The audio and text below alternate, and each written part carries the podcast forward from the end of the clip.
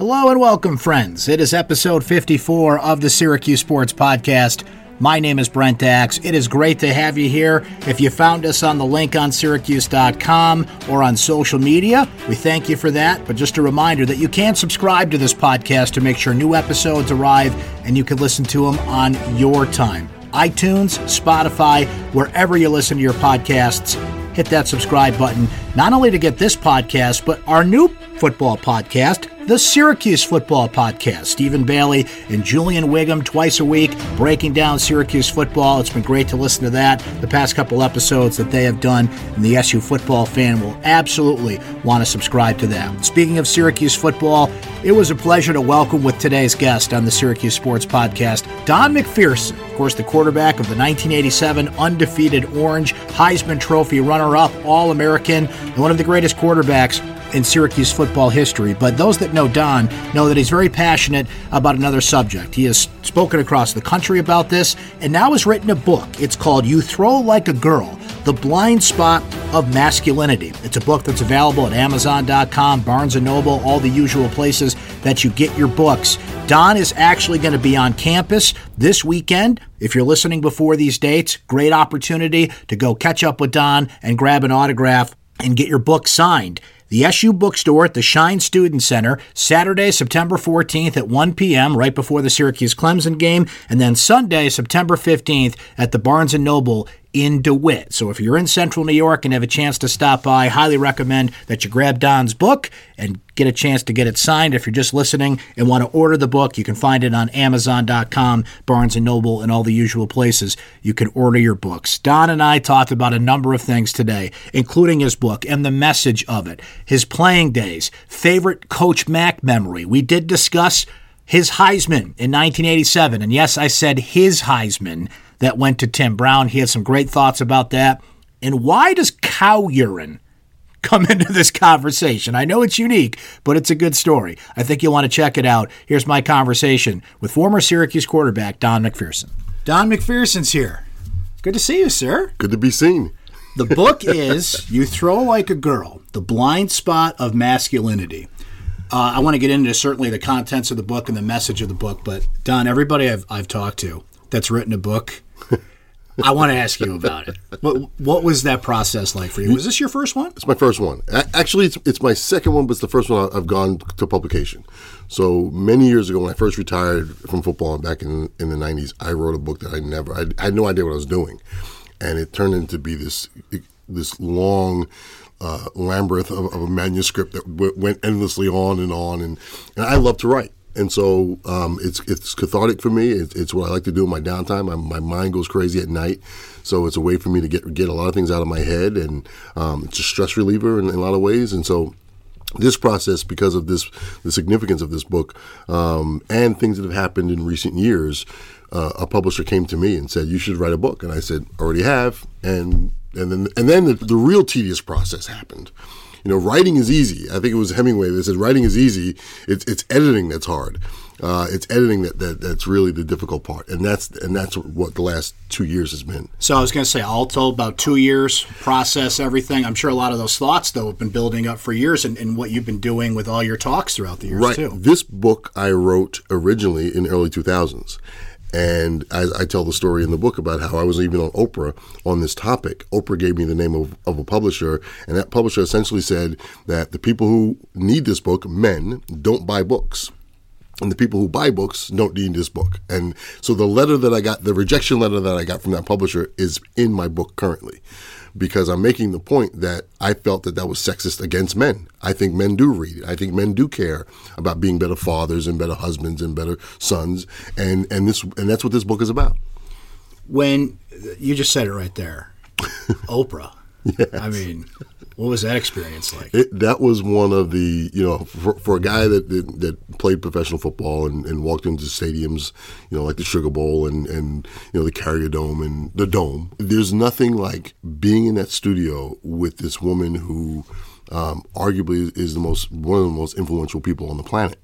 And and so to be on her show, to be sitting on the set and have her come out, um, and and the, the noise in that studio at that moment was just, and to see her, uh, she was she was as, and you recognize why she's so significant, because she is so charming and so approachable, um, and yet so intelligent and and piercing in the way that she uh, just examines everything that's around her. Have you ever had a chance to talk to her since? No, I haven't. Uh, and I and people, so many people say, oh, you should reach out to Oprah for this, and you should reach out. Every five minutes, people would tell me I should reach back out to her. But um, I had a good rapport with her. I was in her magazine, and that's what led to the show. Um, but I haven't I haven't talked to her since. All right, we'll have to start a, a hashtag campaign yeah, or something. Right. Get Donnie back on, on Oprah. So you have been delivering this message for a number of years that, that's in the book. But what do you center in on the book? Is is it lessons? Is it, it things that, that men can take away from masculinity? What What is the central message of, of the book? When I originally wrote the book, the title was You Throw Like a Girl. And the central message of that is is that I asked men, what's the worst insult you ever heard as a little boy? And that's where that comes from. And and two messages in that. One is that boys, at that at that moment we hear that, it's time to man up. Suck it up, man up. It's it's what leads to fights. It's what leads to what we use in sports to to to inspire. Uh, but the second message, you, you're saying that women and girls are less than. And and that's what leads to violence against women collectively, and, and now collective silence about it.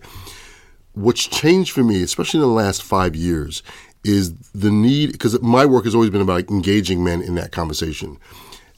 But the, the subtitle is The Blind Spot of Masculinity. What the blind spot is, I spent the last twenty-five years on this issue, and the needle really hasn't moved very much. Women have, have been more vocal. Women have, with the Me Too mo- movement, have been have been disclosing and saying more, and, and, and some laws have changed, but not, not a lot. Title nine has been around since the early seventies, so that's not really something new. We've just applied it differently. But what re- really needs to happen is that part of men's, our privilege as men, and men, some, sometimes people who have privilege don't want to hear that they have a privilege. But as men, our privilege is that we have not had to talk about this issue. And so we don't. We haven't had to talk about and examine masculinity. We have power, and the way that power maintains itself is to not be examined. And so we haven't examined masculinity. The problem with that is that the, the, the world around us is, is evolving, and we as men are not. We are still being stubborn, sticking our head in the sand, and toughening up, man up, all all that those, those, those that sort of mantra and that ways we live. That's the blind spot. That keeps us from a robust conversation among men about who we are and how we raise our sons. And and this is not, it, it, as I mentioned this early in the book, there needs to be a pivot away from having this conversation with men just because of the issue of violence against women, because in a way that we have this conversation with men because we care about who men are.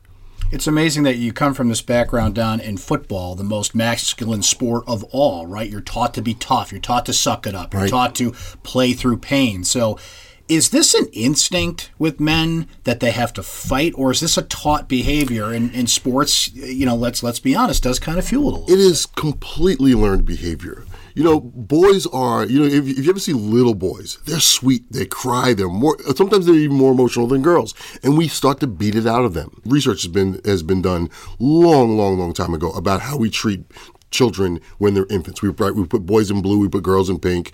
We, we're more likely to pick up a, a girl baby if she's crying than we are to pick up a boy. We'll furperize them like in, in Meet the Fockers, right? We'll toughen them up, suck them up, right. Don't cry, little boy. And so it's it's, it's learned behavior. And it's the minute a boy starts to demonstrate anything, if he wears his mother's shoes, the, the homophobia comes out. And we tell him to take those off. And, and anytime he starts to demonstrate anything, that and our homophobia comes out. And and so and, and part of that is because we instinctively know that if he does that, he's going to give up his privileges as a boy. Because if he if we think he's gay, he's going to give up those privileges. And so that privilege is there uh, in, in how we nurture and raise boys. And we don't allow it. And, and I grew up in, in, in sports. I am, you know, I, I one of the things that um, not many people know, I used to listen to five songs before every football game. Or excuse me, five, and then it became six. Um, and I actually want to write a book around those six songs. Six songs of, of, of inspiration is what I want to call it. But two of those songs were from the film Yentl, and and one was Amazing Grace, and one was this other. None of it was loud or violent, or or uh, it was all about grace. It was all about um, living within yourself. It was all about being in, living in your wholeness and being all of who you are. Um, and so. This notion that because football is this tough sport, that we are tough guys. I wasn't a tough guy. I'm not a tough guy. Um, I'm a, I'm a I'm a pacifist, right? And and so um, But I was able to to play the game, and, and I think I think one of the things that, that, that we've seen very recently is is Andrew Luck's res, resignation from, from the game. I, I think that he should be our role model in in, in saying that, that my health and my family is more important than going out and knocking heads. You mentioned a, a moment ago about how you know this is this message has been out there for so long, and how much progress has really been made, and most of it's come from the, the women's side of things, mm-hmm. Me Too movement, and everything. It seems like every week, I mean, here we speak, and the Antonio Brown story is yep. in the news, and you hear about players like Tyreek Hill and Kareem Hunt, and unfortunately, the list goes on and on, where this tie is there. The N F L has claimed in recent years that they're trying to do more about this. Do you do you agree with that? Have you had conversations with them? Do you think they're serious about doing what they can to kind of curtail this issue? As long as as DeMaurice, DeMaurice uh, and and Roger are not talking, well, as long as the players union and, and they make this a a almost a, a, a partisan issue between the league and the players. The the problem, I, and I don't, by the way, I don't think that C T E is, is the reason for a lot of the problems with, with players in post-career. I think it's, identi- I think it's identity um, and a whole host of other, uh, other things. Um, I think that's one part of it. Um, but the league is is only interested in protecting the league. And you know, let's be let's be real about this. If if they really wanted to do something, they would deal with the pipeline that's that's bringing them players. They would be they would be doing more work within in, in higher education, in, in football, in higher education. They'd be doing more, more work in football, in, in the, at the community, in the youth level. Uh, just doing workshops, a ninety minute workshop once a year with their teams is not the answer. Just like on in, in higher education, the answer is not adjudication and, and all the Title nine legal uh, um, uh, um, offices that are on college campuses that are just trying to protect the institution, not trying to educate students. The league is is no different. You're not going to get a guy at twenty-two years old and in a ninety minute workshop change his behavior. What are the things that can be done to, to to make those stories just normal, just part of everyday life? Are we making progress there, do you think? You know, we we I, we are making progress. And I, I think that's one of the things that, that the, the more that we talk about it, the more the problem presents itself to us. And the more people are going to say things like, there's been bisexual players in the N F L forever. There's been gay players in the N F L forever. They just haven't been out. There's been gay people in, in our culture. This is not new. And, and and so many people think, oh, this is something new. It's not new. We are, and but part of what we're seeing is progress, is people being allowed to live in their truth and live in their in their whole identity um, and, and with dignity. And I think even the one thing around football about raising boys in the game, there's nothing wrong. I love, and I, and I, I hate to say this because for years I would argue that football was not a violent sport. Because I didn't see the violence in it. As a player, I didn't see the violence in it. I saw a collision sport that was a tough sport, but to me, I saw the strategy, I saw the, I saw the, the, the mechanics of it. Uh, and then I, uh, my first game as a sideline reporter with E S P N, and I saw op- the opening kickoff, East Carolina, West Virginia. I said, good Lord, this is this is a violent game. Because I saw it from obviously from a different perspective. But I still enjoy that. I, I enjoy the violence of the game. I enjoy the, and that doesn't mean, as I used to say when I first started doing this work, that I learned to be tough on the field, but I didn't stiff arm my sister to get to the dinner table, right? So you, we, we socialize behavior at home about how you're supposed to behave. Doesn't, it doesn't mean you don't go out there and you do tough things. You, you guys, people have tough jobs, right? But you come home and you're, and you're, you're a gentleman, you're a part of a family, and that comes with a certain amount of rules. Little football yeah. memory with you. What are you most recognized for? When you people recognize you and the football comes to mind, what's the what's the most common thing people discuss with you? Probably uh, what people discuss. Uh, I think it, it. You know, it's funny. It depends. If I talk to African American people, they remember that I was one of the first black quarterbacks that sort of came on the scene in a big way um, in the late eighties. Although there were guys before me like Randall Cunningham and Warren Moon and, and Doug Williams, who were my contemporaries, and then you go back to Joe Gilliam and and. and Uh, Bernie Custis here at Syracuse and a number of others. And so, um, but I, I, I, that's what I get remembered for at that time. And people say to me, oh man, if you came out today, you know, your style of play uh, would have been appreciated today like it wasn't back then. And that's probably probably the most prominent thing I hear. What's your favorite Coach Mack story? Oh, I know there's a hundred. You're, you're gonna, you're yeah. gonna, you're gonna make me cry um, because it's, it's, it's not even during the, my playing days. It, it it was uh, really this is this is it's it's it's an emotional one because Mack would always bring somebody around. He always had somebody around the program, whether it was a kid with disabilities or, or you know an old timer who was who was just wanted to be around, who he got a note from. Uh, you know he always brought people around, and he cared about people, and we thought it was a lot of bull. You know, we were eighteen, twenty years old, twenty-year-old kids. Like, here he goes again. You know, some other speech about how to, you know, love each other. You know, we say, love them up. Somebody messes up, love them up. That was one of his things.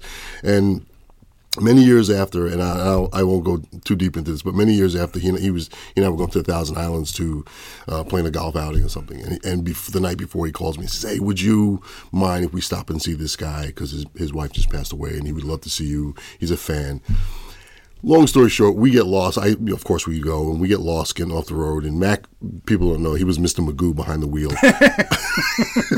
for for the people who don't know that age reference, just Google Mister Magoo and watch Mister Magoo driving. I'm glad that, I got that, that reference. That's, that's, so we're pre-G P S. Okay, yes, yeah. okay, right. Pre-G P S, Mac yeah. had no idea where he was going. A stop sign was optional. I mean, he just... he just... And so we got lost, and we ended up getting to this guy's house. After forty-five minutes, he Max said, "Oh, it's ten minutes off the road." We were we were an hour and a half off the road, off of eighty-one. We get to the guy's house. We're there for maybe five minutes, maybe ten. Um, the guy was completely, completely, clearly distraught, and, and um, was appreciative of of us stopping by, but at the same time was, you know, not ready for visitors. And we left. And I was walking to the car thinking to myself, what a waste of time this was. I feel bad for Mac that this guy kind of – and and we get in the car and we're driving down this road, and, and, and Mac is quiet, and we get to the end of this guy's long road to the, to the, uh, the main road, and Mac just says, "That was good. That was good."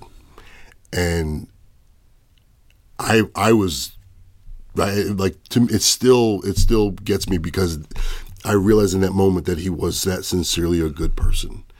And we always knew he was a good guy, um, but you played for him. So he had to be a jerk to, on some level, right? Because he t- told you you weren't going to play that week, or he told you that you had to go to class, or he, he had to be that authoritarian. But um, he truly, truly cared. And, and I will. That's my that's my favorite Mac moment, because that's when it like it all came full circle. I but appreciate you sharing that. I've heard a lot of stories like that. I've been fortunate to talk to people that play with him, or even Sean McDonough. I think Sean yes. told the story at, at Mac's funeral, how he got him through school and kept him there. And yep. here's comes full circle. Sean McDonough is going to be back in town this weekend. He is not only calling the Clemson game, he's getting the highest alumni award you can get at Syracuse University. And, and Coach Mack, you know, put him on that. Put him path. on the map. I'm going to yeah. be. I'm. Be, I'm emceeing that dinner tomorrow night for for Sean. So excellent. It, it's it's and, and you're right. He did an outstanding job at Mac's funeral, uh, uh, presenting the eulogy. It was just it was it was amazing. Yeah. You uh, played in the in the Canadian Football League. I've never talked to you about this, and you you brought up. You and I were talking before we recorded. Uh, there was a, a comedian. Yeah. It was Paula Poundstone. I think it was Paula right? Poundstone. Yeah. How she described Canada. That's kind of how. Yeah. You remember your your Canadian yes, Football she, League days? She said yeah. Canada's like your attic. You forget it's up there, and then you go up there and you're like, look at all this crap. there's, hey, there's a whole thing I up remember here. That, yeah. yeah. There's a whole world up there. And I love going back up to Canada because I had such a great time. I, I hated the game, but I loved Canada. Right? The three downs. I was a you know, I grew up watching football in the seventies and the sixties and the seventies. So, you know, guys like Sonny Jurgensen who would waddle up to the line of scrimmage and survey, you know, unlike P- Peyton Manning who was, you know, uh, given directions, Sonny Jurgensen would just kind of like survey the landscape before he called the play. And in the C F L, the the, the game clock was twenty seconds. There's three downs. I My first game, I spiked the ball on on, on third down, uh, and everyone looked at me like, you're a jerk. You know, we got to go off the field. Um, so it, I didn't. I wasn't really fond of the game. Uh, I loved the confinement of, of the uh, of the N F L, of the American game, uh, but I did I did love the players. I did love the people, and and to me that's the game. The game is, uh, are the people, and so um, I had a decent career. Had a couple of good games up there. Wasn't great um, by any by any stretch, but uh, I enjoyed I enjoyed living up there and playing up there. But uh, the game, the C F L game, was just not for me. Just a little different. It was a little right? different. Uh, you played, of course, in the Dome here, but did you have any like blizzard games up there, any bad weather, Canadian football? You know, we played a game uh, in, in in right before the Grey Cup in Winnipeg, and it was so cold the field, it, to keep the field from freezing, they, they smeared cow urine on the field to, to keep it. And they gave us all these rubber shoes because the field was frozen. I mean, it was, I don't know how many degrees. Does that work? I don't know. I don't. All I know is that no one wanted to get tackled. I've never heard that one. It, it was in probably the, the ninety-two Grey Cup, maybe, or nine, in, in Winnipeg that they did this, and I and I I remember them. Who knew? Who knew? Wow. I don't know if they. You know what? I don't even know if they actually did it. That was the rumor that they're going to smear. They're going to they're going to lace the, the field with, with cow urine to keep it from freezing. That's incredible. That's incredible. And otherwise, it's going to be a sheet of ice. Yeah. All right. I know you'll be humble about this, but I have to say it because you're right across from me. All right. Tim Brown stole your Heisman in nineteen eighty-seven. No. Yes, he, he did. He didn't steal it. The voters did. The voters did. Exactly. You know, I, exactly. I I vote on a couple different awards now. Um, the Davey O'Brien, the Maxwell, and I, I'm a pollster for the National Football Foundation. And I'm always at ten o'clock, eleven o'clock at night, I'm always tweeting out something, do not go to bed. Why, I was I was one, I had to get up early in the morning last week to, to I forget where I was going, get an early flight to Maryland or wherever I was going. But I was up watching U S C Stanford. Uh, until one o'clock in the morning, because as a voter, you have a responsibility to do that, to watch the West Coast games, to watch all as many games as you can. And back in, in the eighties, no one's people didn't see us on T V. You know, if if you weren't on T V, people didn't see you. So people didn't see, and they voted. Listen, I, I'm not even say Tim Brown. I love Tim. Tim's a great player, but Tim wasn't even the best wide receiver in the country that year. And, and so, you know, they, and, and this is nothing against Tim Brown because he's one of the greatest players that ever play the, play the game, guys that play the game. But that year, he wasn't even on the All-America team as a wide receiver. They they put him on the All-America team as a specialist. And so it was it was a popularity contest back then. It was Notre Dame and, and the Notre Dame's mystique in his junior year. Uh, it, you know, the, vote, the way the voting went that year, Lorenzo White should have won the Heisman Trophy his sophomore year and, and didn't have such a great senior year. So, you know, it, it was just the, the, the way voting went at the time. It's and funny. By the way, one yeah. thing I always say, sure. yeah. I wasn't the and I, and I mean this very sincerely, and this is not even a, you know hyperbole. I wasn't the best player in my huddle. Much less, much less the best player in the country. I might have been the most, you know, popular quarterback, but Darryl Johnston was in my huddle. Rob Moore was in my huddle. Uh, uh, Blake Bednarz and and and uh, um, uh, Robert Drummond was in my huddle. I mean, there were some ball players on that team. Uh, Tommy Kane and and, and uh, Pat Kelly. I mean, there was some ball players in, on on that team. And it seems like you know, I've been somebody that has advocated that there should be two Heismans, one for offense, one for defense. Yeah. Think how many amazing defensive players that fit that qualification. The best college football player in the United States right. have just been looked over. You know, and and, and I get it. I mean, I'm, I I know I might sound like a, you know, I don't know what I'm saying, but there's no way to say who's the best player in the country. I mean, I, I it's an award. You, you, it's an award. It's fun, all of the the, pageant, the pageantry of it. Uh, but you're you're exactly right. You know, you you can't you can't look at you can look at some guys playing now on the defense side of the ball, and, and there are some football players out there. And just because some quarterback throws up some great numbers because he's throwing the ball sixty times a game, um, doesn't doesn't match what the talent is on, on the other side of the ball. I did tell Tim Brown that once too. I had the opportunity to interview him. But I guarantee you what he said. He said, "You must be from Syracuse," right away. He said, "You must be from Syracuse," and then he quoted the vote differential. Like, he remembered it. So he's like, you'll have to take it up with them. You, you know, he was a good sport. You know what's really interesting yeah. is that, that that on the day of was more stressful for him than it was for me. Because, and I always, I told the story way back when, on Monday he was a lock. On Tuesday he was a lock, but, you know, it's going to be interesting. By Friday, who knew who was going to win it? And, and and it was all it was all the pressure was on him, not on me. I mean, I you know we weren't even ranked by week five. I wasn't even in the Heisman talk until week five of the season. So uh, it, for for me and for us, it was a, it was just a, an unexpected ride. One final thought from you, Don. Uh, as we speak, we're on the cusp of Syracuse Clemson, first sold out game since mm. nineteen ninety-eight, and I think no matter what happens in this game, Clemson is. Look, they're the best team in the country. Yeah. They, they they ran over Alabama right. in the national championship yep. game. So I don't think the season really hinges on this game one way or the other, but it's just amazing to feel what we're feeling in the build-up to this game, the alums that are going to be back, yourself mm-hmm. included, the sold-out crowd, just leading up to this. Little air taken out of the game last mm-hmm. week. You know as well as anybody, that's football. You can have a bad day like this. But what, what's been your view of Syracuse football climbing back to – to the spot they're at now, now they have to maintain it, and how Dino Babers has changed this program. If you go back two years ago when they beat uh, Clemson at home a couple of years ago, um, everyone compared it to the Nebraska game from nineteen eighty-four, which is a, a good comparison. And there was a little slide after that, and there's always going to be a little slide. I mean, that was a that was a, a seminal moment, uh, but then to come back and have a ten-win season is putting things in, in the in the right path. And, and I hope that now that we, there's a sellout and people go to the to the Dome and they feel that energy that this this town can bring to a football game, the way it brings to a basketball game, you know, on, on most nights, um, that that you know that the program is going in the right direction. It's going to take time, and and um, so so I think that this game uh, is significant because there's a national television audience, and as you mentioned, Sean McDonough and, and E S P N's A-team is going to be here uh, uh, for this game. And so I think that the, the program's going in the right direction. Recruiting is is a is a long process, um, and I think that th- I think things are heading in, in the right direction. Uh, and I just hope that the fans who come out this weekend will continue to come out in those numbers, because that's what's going to make the, this team better. Because then now people are going to see the excitement. They can see Syracuse football is back to where it was back in the nineties.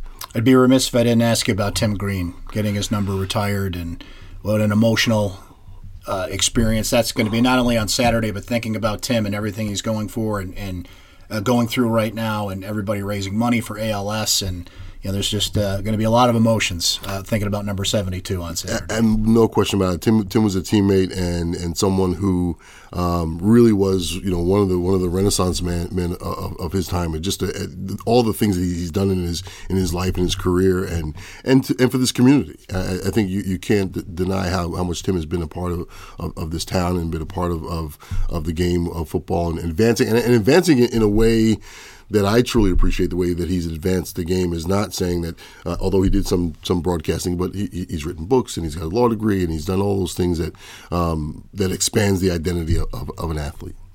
Don, I can't tell you how much I appreciate your time.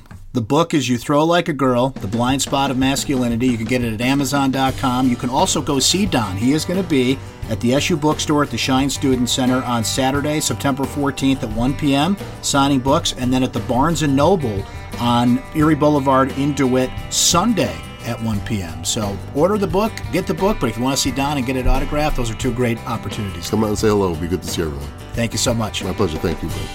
Thanks for listening to the Syracuse Sports Podcast. My thanks as well to Don McPherson for joining us today. Make sure you order his book, You Throw Like a Girl, The Blind Side of Masculinity, available at Amazon dot com, Barnes and Noble, and all the places you can grab your books. Please subscribe, iTunes, Spotify, or wherever you get your podcasts, so you can get it delivered to you whenever you want. If you are on iTunes, we would appreciate if you would rate and review this podcast as well. Please subscribe to the Syracuse Football Podcast with Stephen Bailey and Julian Whigham to get their great insight on Syracuse football. We'll talk to you next time here on the Syracuse Sports Podcast.